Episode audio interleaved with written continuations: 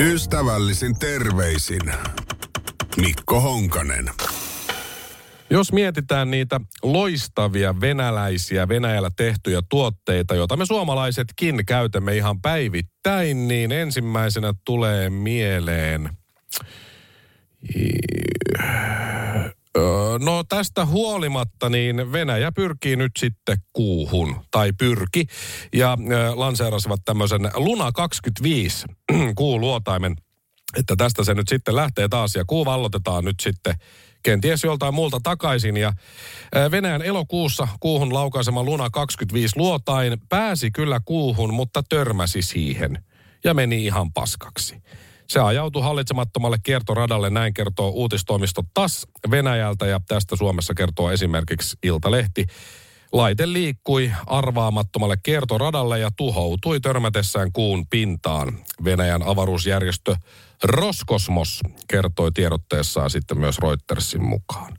Ja Roskosmos kertoi lauantaina jo, että on poikkeava tilanne, kun lennonjohto yritti ohjata luotaimen kiertoradalle, mistä sen oli määrä laskeutua kuumpinalle maanantaina, niin luotaimelle annettiin komento siirtyä laskeutumista edeltävälle kiertoradalle, mutta operaation aikana luotaimella ilmeni hätätilanne, eh, joka sitten esti vaadittujen parametrien mukaisen manööverin. Hyviä sanoja ää, Roskosmokselta Tassille. No tämähän oli siis Venäjän ensimmäinen kuulento lähes 50 vuoteen. 1976 muistelisin, että viimeksi lähettivät sinne yhtään mitään. Ja, ja, ja nyt sitten nimetön avaruusalan lähde, ymmärrän kyllä, että miksi nimetön siitäkin kohta, kertoi sunnuntaina, että yhteys siihen luotaimeen menetettiin ja, ja luotain sitten törmäsi kuuhun sen takia. Se saattoi jossain kohtaa näyttää siltä, että se lentää sen ohi, mutta ei kun se, se törmäsi sinne kuuhun. Ja Roskosmos piti lauantai-iltana hätäkokouksen tästä tilanteesta ja tarkempia syitä kuitenkaan tälle tapahtuneelle häiriölle niin ei kerrottu julkisuuteen. Jonkun vikahan se tietysti on, mutta miss, ehkä he eivät tiedä, missä se vika oli. Ja Reutersin mukaan Venäjän valtion televisio ihan sitten tietysti hehkutti alkuunsa tätä tuttua, että taas mennään, mutta jättivät kuulennon epäonnistumisen – kahdeksanneksi uutisaiheeksi nyt sitten päivällä. Että kyllä siellä valtion telkkarikin kertoo, että se epäonnistui. Aihetta käsiteltiin kokonaiset 26 sekuntia. Mä oon nyt käsitellyt tätä jo kaksi minuuttia enemmän. No joo. Kuulennon epäonnistuminen alleviivaa Reutersin mukaan Venäjän avaruusmahdin kuihtumista kylmän sodan kulta-ajoista. Hyvä. Kylmän sodan kulta-ajat, ne ne oli hienoja ne. Mutta siis jopa nyt niin, Venäjän epäonneksi on käymässä, että Intian oma äh, Chandrayaan kolme luotain, niin olisi tarkoitus lähteä ja laskeutua sinne kuun etelänavalle ensi viikolla. Että Intiakin on nyt sitten voittamassa Venäjän avaruushallinnon. Oliko se muuten se, joo ehkä se on vaan vitsi se, että Intian tota, noin, ä, avaruusporukka on menossa aurinkoon. Ja sitten kun joku sanoo, että eihän se kannata, että tähän kärvelyttä kuolee, niin sanoo, että ei, ei, kun me mennään sinne kato yöllä.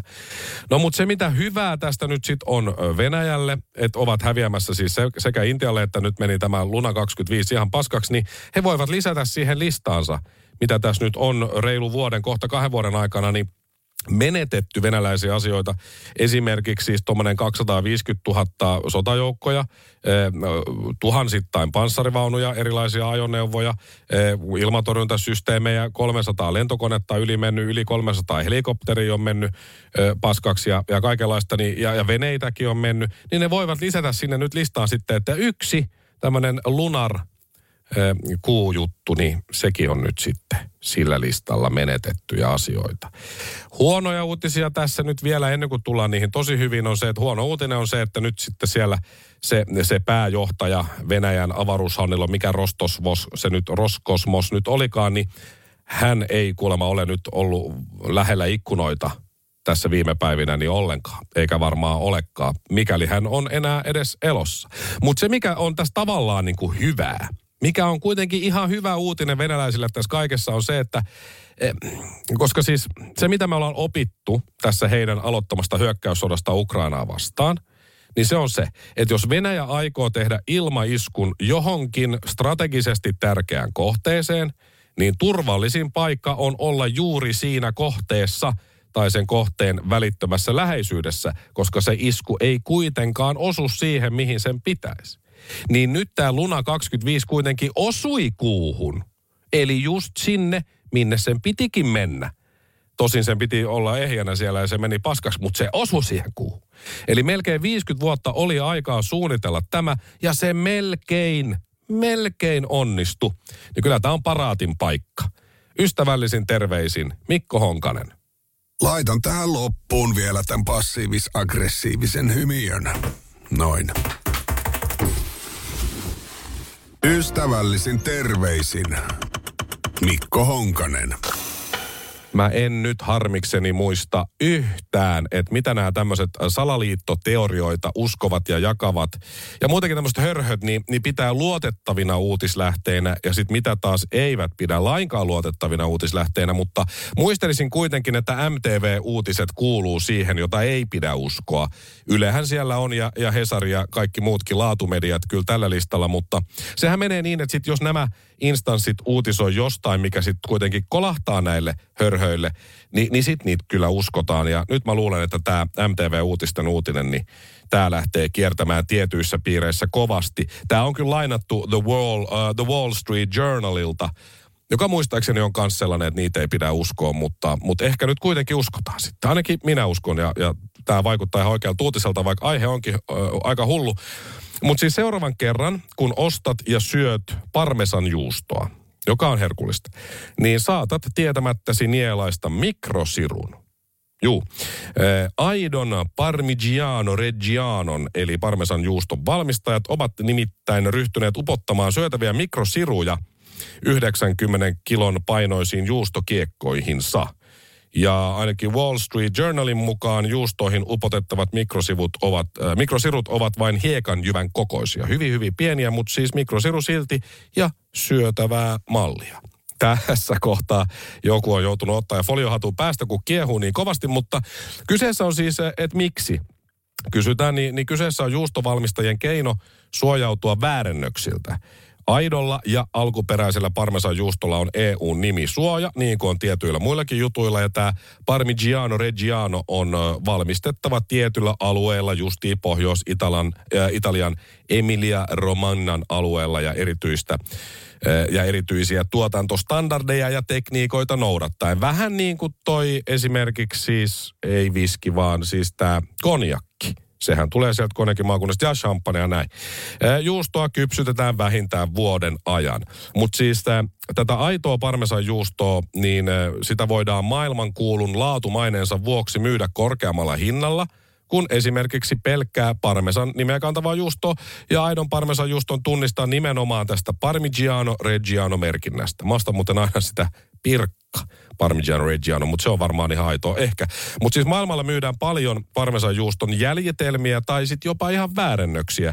Niin kuin esimerkiksi tässä on ö, oliiviöljyjä väärennetty paljonkin. että siinä pullossa voi lukea ihan toista, mutta sisältö voi olla sitten toista. Et se on iso bisnestä sitten, jos teet vähän eri lailla ja kuitenkin kutsut jollain toisella nimellä ja, ja, ja teet voittoa. Wall Street Journalin mukaan nämä mikrosirut nyt, jotka siellä parmesanjuustossa on, niin ne kiinnitetään juustoissa kaseiinitarraan, joka on juustotuotannossa yleisesti käytetty elintarviketurvallinen etiketti. Mikrosirusta voidaan sitten skannata ainutlaatuinen sarjatunnus, jonka avulla ostajat voivat varmistaa tuotteensa aidoksi. Sirujen avulla pystytään jäljittämään juuston alkuperän maitotilalle saakka. Siksi se siellä on. Vai onko sittenkään joku muu syy? Valmistaa mukaan juustoihin asennettuja siruja siis ei myöskään sit pystytä etälukemaan tai seuraamaan, jos ne joutuvat vahingossa syödyksi. Niin voi siis helposti käydä kenelle vaan meistä juuston ystävistä. Siinä se uutinen lyhkäisesti, mutta siis tämä on kyllä hyvä tämä, että et, et tässä juustossa on mikrosiru, saatat syödä sen, mutta se on hyvä kokoinen, niin, niin syö vaan, siitä ei tuu sulle pahaa. Että sekin pitää erikseen mainita nykyään varmaan siellä tuoteselosteessa, eh, kun lukee sieltä katsoo, että jaa, parmesan on mahdollisella mikrosirulla. Miksi ei? Ostan kyllä, mutta siis tämä on niin hyvä uutinen, että tästä alkaa aikamoinen shit show tuolla niin kuin syvässä päädyssä – vai onko se sittenkin kuitenkin se altaan matala pääty? En ole ihan varma, mutta, mutta ne, ne tyypit, joilla se foliohattu on tiukalla päässä ja, ja, ja Facebookista lukee kaiken totuutena, niin, niin tämä on, on hyvää uutista kyllä sinne, että pian näet, jos et ole jo nähnyt, että, että tuota, koronarokotteessa tullut mikrosiru tai 5G yhteys niin ei välttämättä sitten toimi, jos syöt parmesan juustoa ja mikrosiru livahtaa elimistöösi, että että kaikkea tästä vielä ihan varmasti tulee, tämä on, tää on, tää on hurjaa. Nyt voimia kaikille salaliittoteoreetikoille vaan oikein paljon, mutta, mutta tota, nyt, se on, nyt se on näin tämä yhteiskunta mennyt tähän kohtaan. Mutta omalla kohdalla niin syömätön mikrosirun tai en, niin mä identifioidun kyllä silti aika pitkälti justiin juustoksi. Että sen verran sitä menee itselläkin eilenkin viimeksi, että noin 20 prosenttia tästä vartalosta on juustoa. Tällä hetkellä justiin cheddaria aivot ei sentään ihan vielä ole juustoa, niin kuin aika monella on. Mutta ehkä tähän kaikkeen on hyvä muistaa se, niin kuin jos tästä nyt haetaan joku opetus tälle ja joku message, niin, niin se on se, että, että elämä on lyhyt. Niin muista nauraa itsellesi. Muuten elämä on aika vaikeaa. Ja sitten jos et pysty itsellesi nauraa, niin soita mulle. Mä voin nauraa sulle kyllä. Ystävällisin terveisin Mikko Honkanen. Laitan tähän loppuun vielä tämän passiivis-aggressiivisen hymiön. Noin.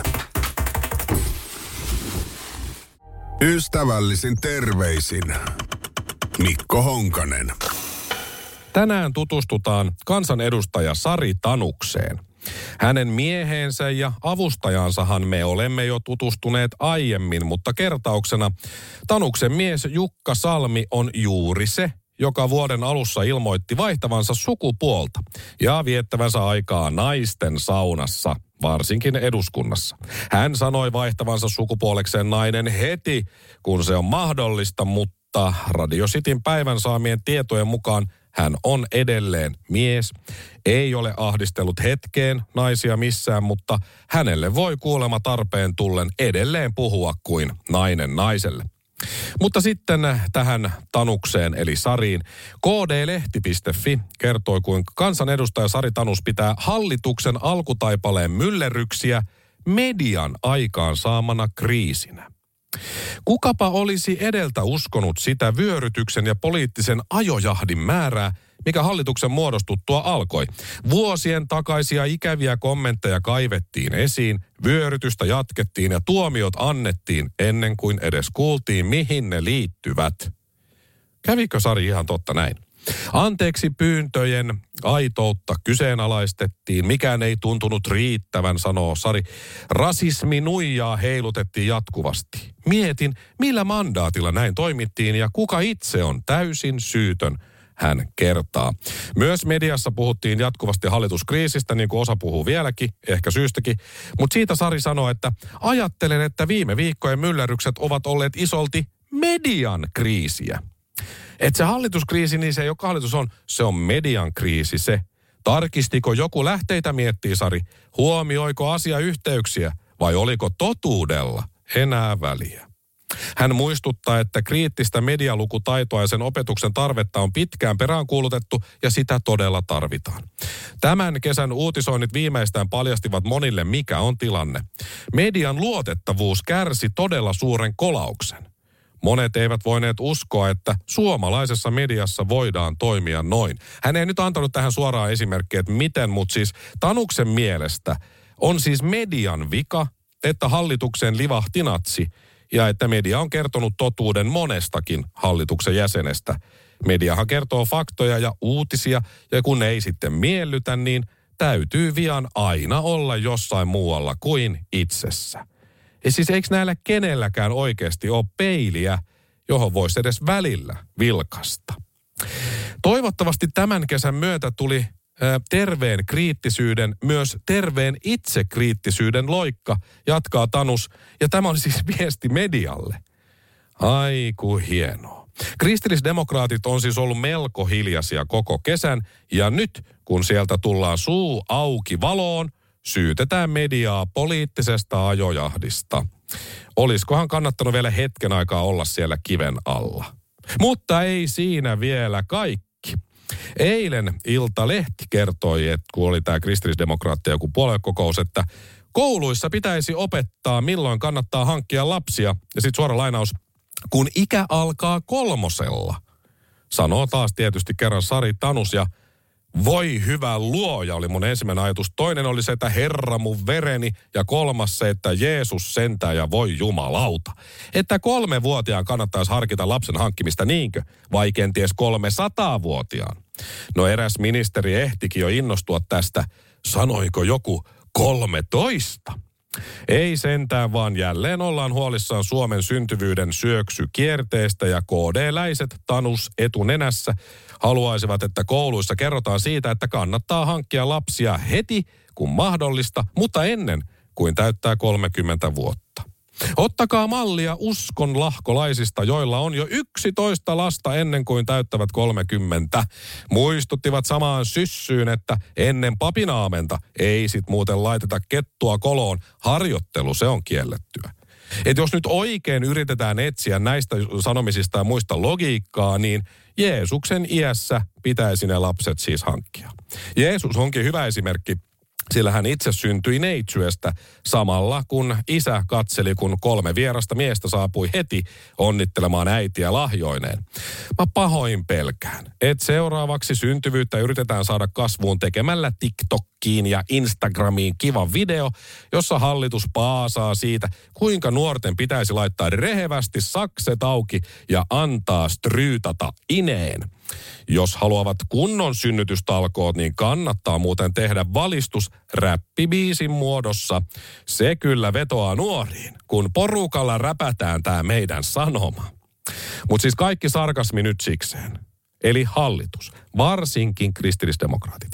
Jos haluatte, että tähän maahan syntyy yhtään lapsia, olkaa hiljaa.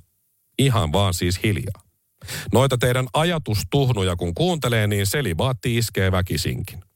Ystävällisin terveisin Mikko Honkanen. Laitan tähän loppuun vielä tämän passiivis-aggressiivisen hymiön. Noin. Ystävällisin terveisin Mikko Honkanen. Venäjän palkkasotilasyhtiö Wagnerin johtaja Jevgeni Brigoshin kuoli keskiviikkona, kun häntä kuljettanut lentokone syöksyi yllättäen maahan Tverin alueella Moskovan tuntumassa. Jokuhan saattaa muistaa äh, tähän ehkä vähän liittyviä asioita juhannukselta, kun siellä sitten Prigozhin ja Wagner-porukka meinasi tuota pientä semmoista ihan snadia vallan kaappausta harjoittaa, olivat menossa kohti Moskovaa ja Putinia, mutta sitten päättivät siinä jossain, en muista enää juhannuspäivää, mikä se siinä oli, niin et ei me sitten ei me sitten kuitenkaan tulla. Mutta tietysti tämä oli Vladimir Putinille, istuvalle diktaattorille, niin pikkusen paha juttu. Mutta aika kauan Putin kuitenkin odotti sitten ennen kuin laittoi Brigoshinin taivaan, taivaan orkestereihin äh, sekoilemaan. Ja se mikä tässä on äh, hienoa, siis tässä on montakin asiaa on hienoa, vaikka onkin kyse kuolemasta, äh, niin Venäjän presidentti ja diktaattori Vladimir Putinhan esitti sitten surunvalittelunsa noin 24 tuntia myöhemmin tämän Brigoshinin kuoleman vuoksi – Putinin mukaan Brigoshinin kuolemaan johtaneita olosuhteita selvitetään. Ja sitten tämä oli, oli kyllä kruunu, tämä hyvä Putin. Ennen kaikkea haluan ilmaista vilpittömät surun valitteluni uhrien perheille. Putin sanoi ja kutsui tapahtumaa tragediaksi. Toki siellä lentokoneessa siis kuoli muitakin, eh, mitäs olivat Brigoshinin vieressä siinä, mutta siis Vladimir Putinhan on siis päättänyt tästä jo varmaan hyvissä ajoin, että milloin, tai ainakin suurin piirtein viikkoja aikaisemmin jo, että tuota näin tulee tapahtumaan ja hän on tämän kaiken suunnitellut. Ja sitten kuitenkin tulee televisioon eteen ja sanoo, että vilpittömät ja lämpimät ja sydämelliset surun valitteluni uhrien perheille. Se on siis äh, aika hauskaa toi Venäjän TV-homma, ainakin tällä niin kuin sivistysvaltiosta katsottuna, että melkoista komediaa, mutta äh, Putin siis aikoo tutkia tätä asiaa. Hänen mukaansa lentoturman tutkinta on kesken ja sen saattaminen loppuu loppuun tulee viemään aikaa. Putinin mukaan hänellä ei kuitenkaan ole epäilystäkään siitä, etteikö tutkintaa saataisi päätökseen – tämähän on ihan mukavaa sillä tutkia omia juttujaan ja, ja sitten minkälainen raportti sieltä lopulta tulee. Sitä odotamme kovasti, mutta harmi vaan, että se tulee viemään aikaa. Ja Putin oli sitten myös inhimillinen, kun sanoi, että olen tuntenut Brigoshinin hyvin pitkän aikaa, aina 90-luvun alusta saakka. Hän oli monitahoinen mies. Ja nyt tulee tämä mafiahomma tähän.